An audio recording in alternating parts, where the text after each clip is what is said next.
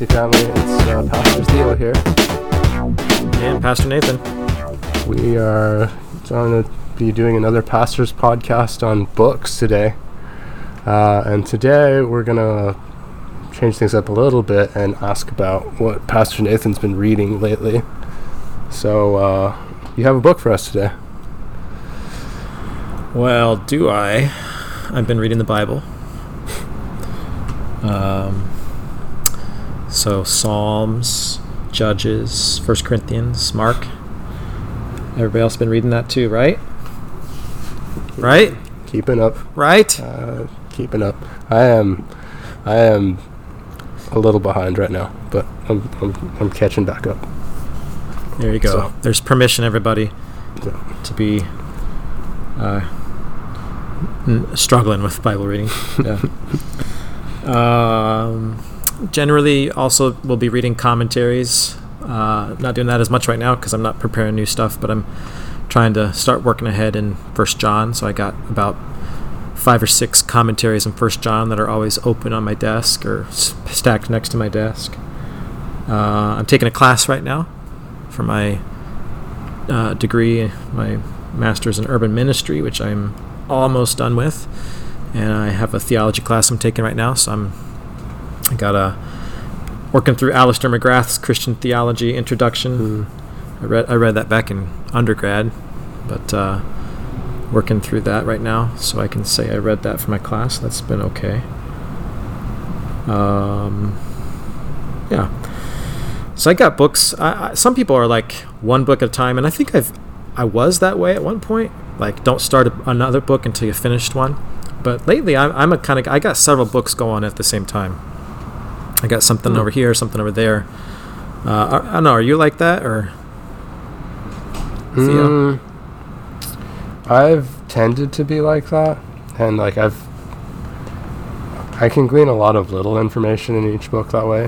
Um, if I wanted to finish a book, I need to like sort of prioritize it and, and set it up as like I'm going to read this Hmm. book first and and and read it a lot.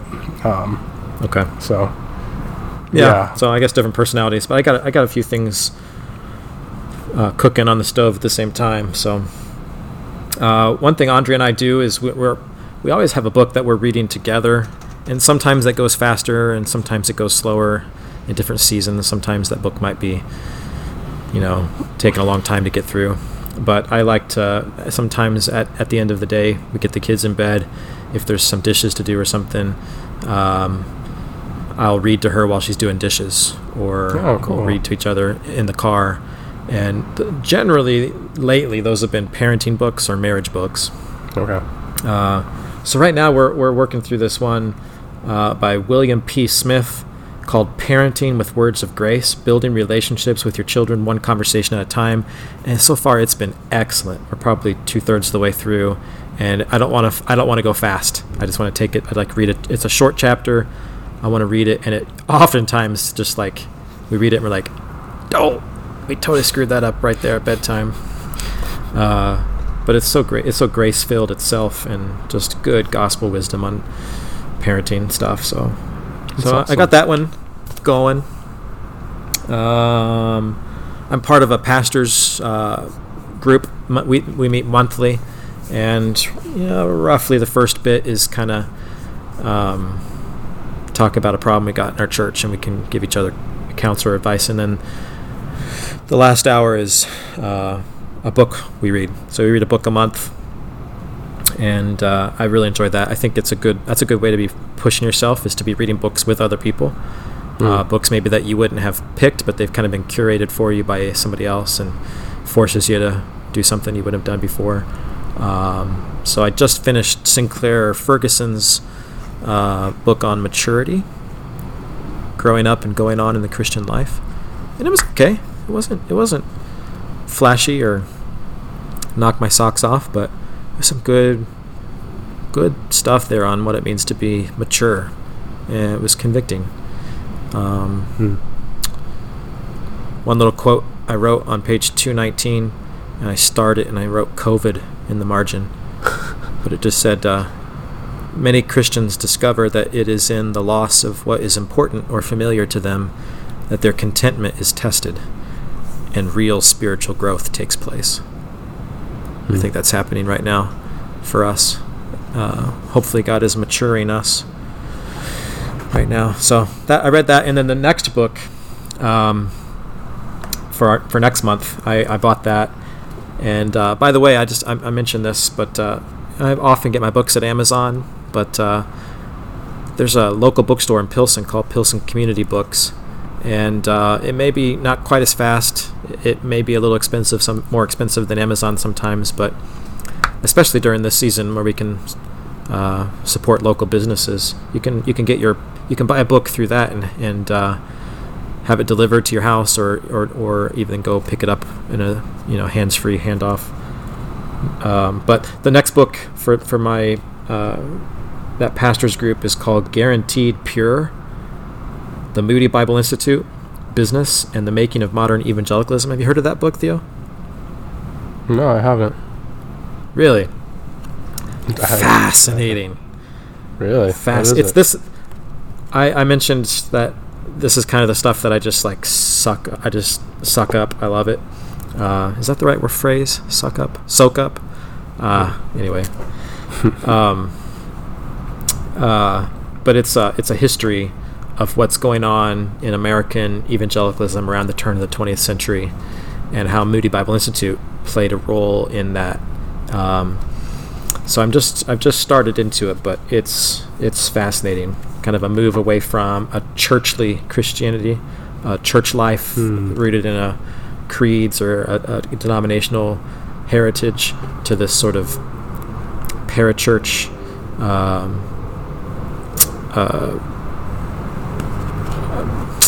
way of finding yourself in the world Yeah. that's not r- rooted in a church and ecclesi- ecclesiastical life, but it takes a lot of its cues from the the the, the world of business and marketing and um, yeah. So it's the I, I I- just eat that stuff up. I love it. So far, I can tell I'm gonna love this book. Um, fascinating. So. Uh, and it's local, and it gives me some understanding of local stuff too. We- have several Moody students, and I've always wondered, you know, what Crowell Hall, who that's named after. Well, this book's telling me who he was. wow. So, Wow, that's very cool.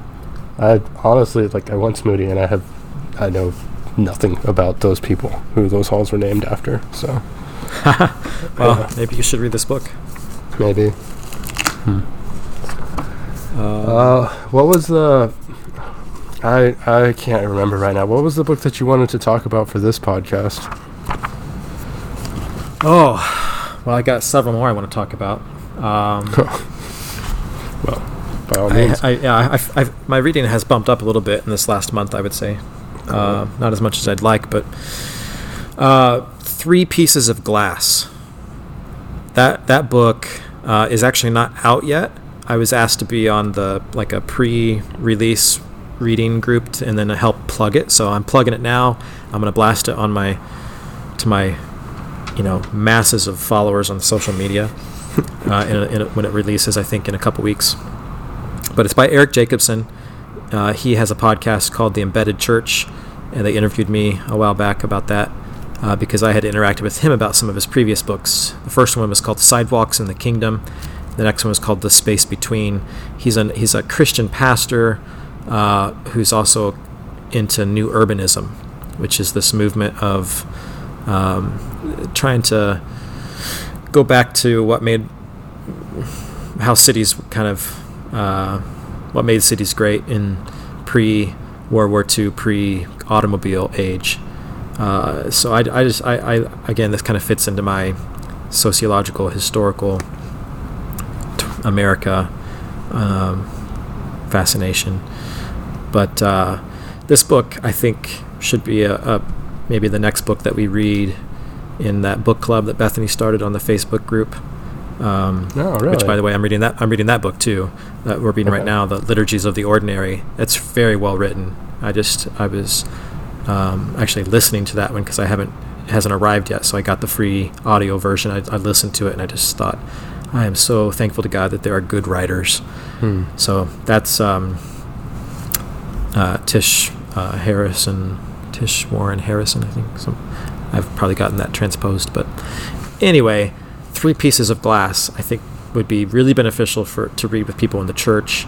Um, the three pieces of glass that the book gets its name from, you're probably wondering, are uh, number one, the, the car windshield, number two, the, uh, the television screen, and number three, uh, the smartphone. Hmm. And his thesis is that these, well, I, th- I think his main thesis is that there's a, an epidemic, ironic, right? But it's been actually labeled an epidemic by several governments, an epidemic of loneliness that that people are um, have a, a, a, deep sense of lack of belonging, that we're lonely, and uh, and he's he's he's uh, going into a biblical theology of belonging and the kingdom of God, and uh, it, it's it's really really good. I can't uh, fully give it justice right now. I really hope to read it with some more of you.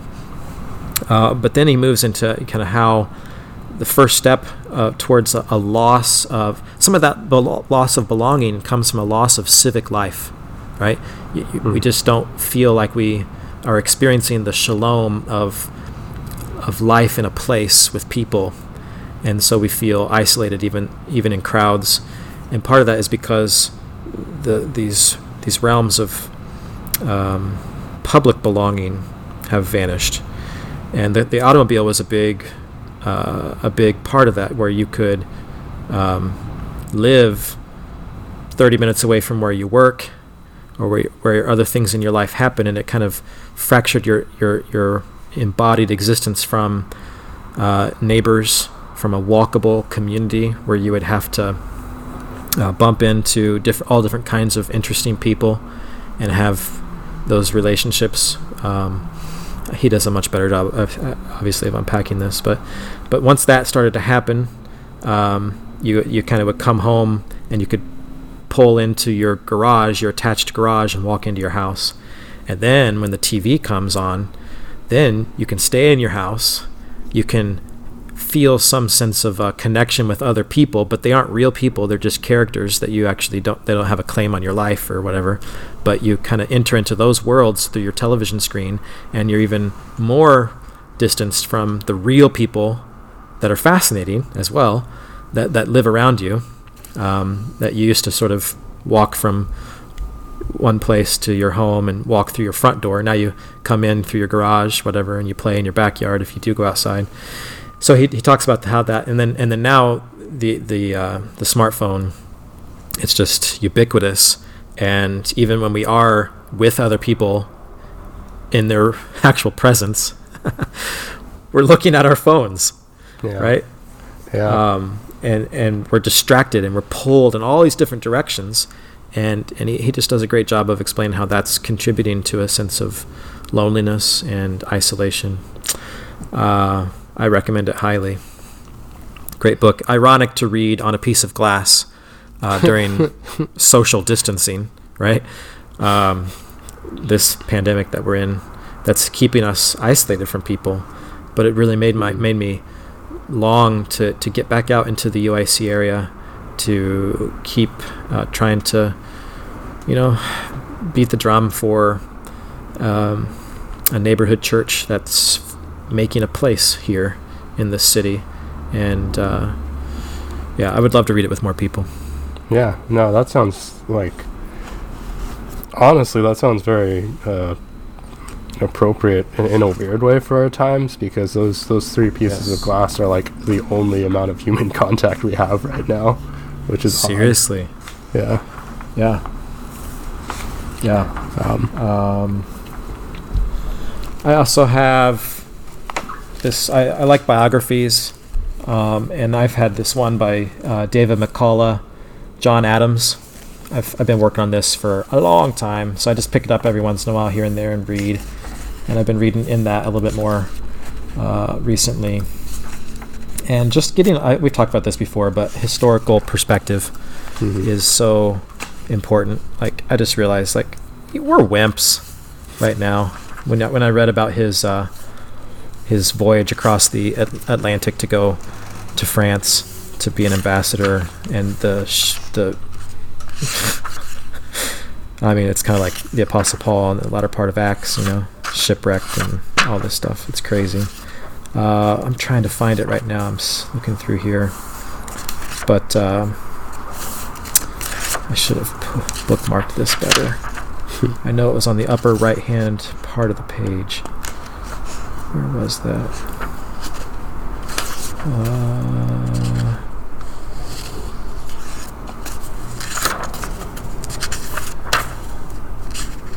oh, this this okay. So, uh, Doctor Rush. That's where Rush Hospital in our neighborhood came got its name. He was Hmm, one of the Cool. founding fathers. Um, the the sanitation was bad. Dr. Rush was about talking about the Continental Army. And once walking through Potter's Field in Philadelphia the previous April, Adams had been overcome with the thought that more than 2,000 American soldiers had already been buried there, nearly all victims of smallpox and camp diseases. Dirty frying pans slayed more than swords. He had told his wife Abigail, uh, quote, discipline, discipline is the great thing wanted. There could be no cleanliness without discipline, and death from disease among seamen was, he knew, exceedingly high. And then in parentheses, for every sailor in the British Navy killed in action or who died of wounds in the era of the American Revolution, 17 died of disease. Mhm. I just read that and I think, man, yeah, this is not the first time there's been, you know, a disease, a plague, a scourge. Yeah. So I love reading history and uh, really well done history. Doris Kearns Goodwin's biographies of presidents are outstanding. Uh, Team of Rivals about Lincoln was awesome. Uh, Wow. David McCullough, he's a, he's a great writer as well. Um, Can I keep going?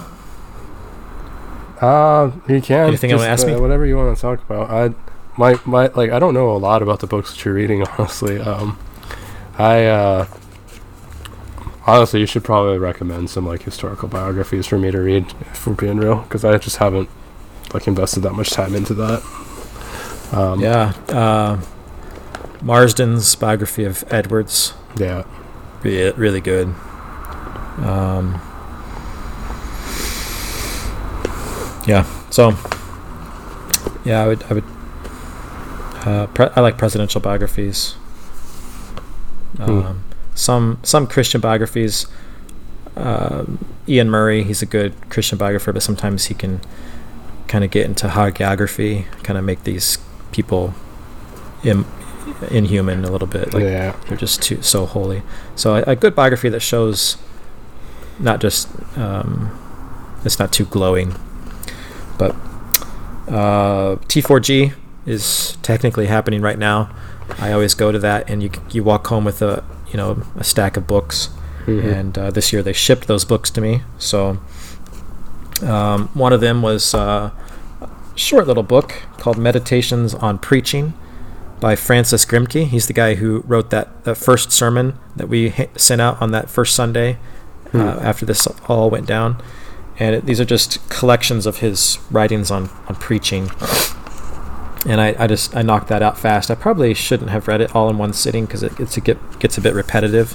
But I Hmm. think it might be something that I like read a read a paragraph from on a Sunday morning as I leave my study to go preach. Just a good kick in the pants about the seriousness of preaching and uh, but his, one of his big things through there was just you know preach to be helpful not to be a good preacher necessarily Yeah.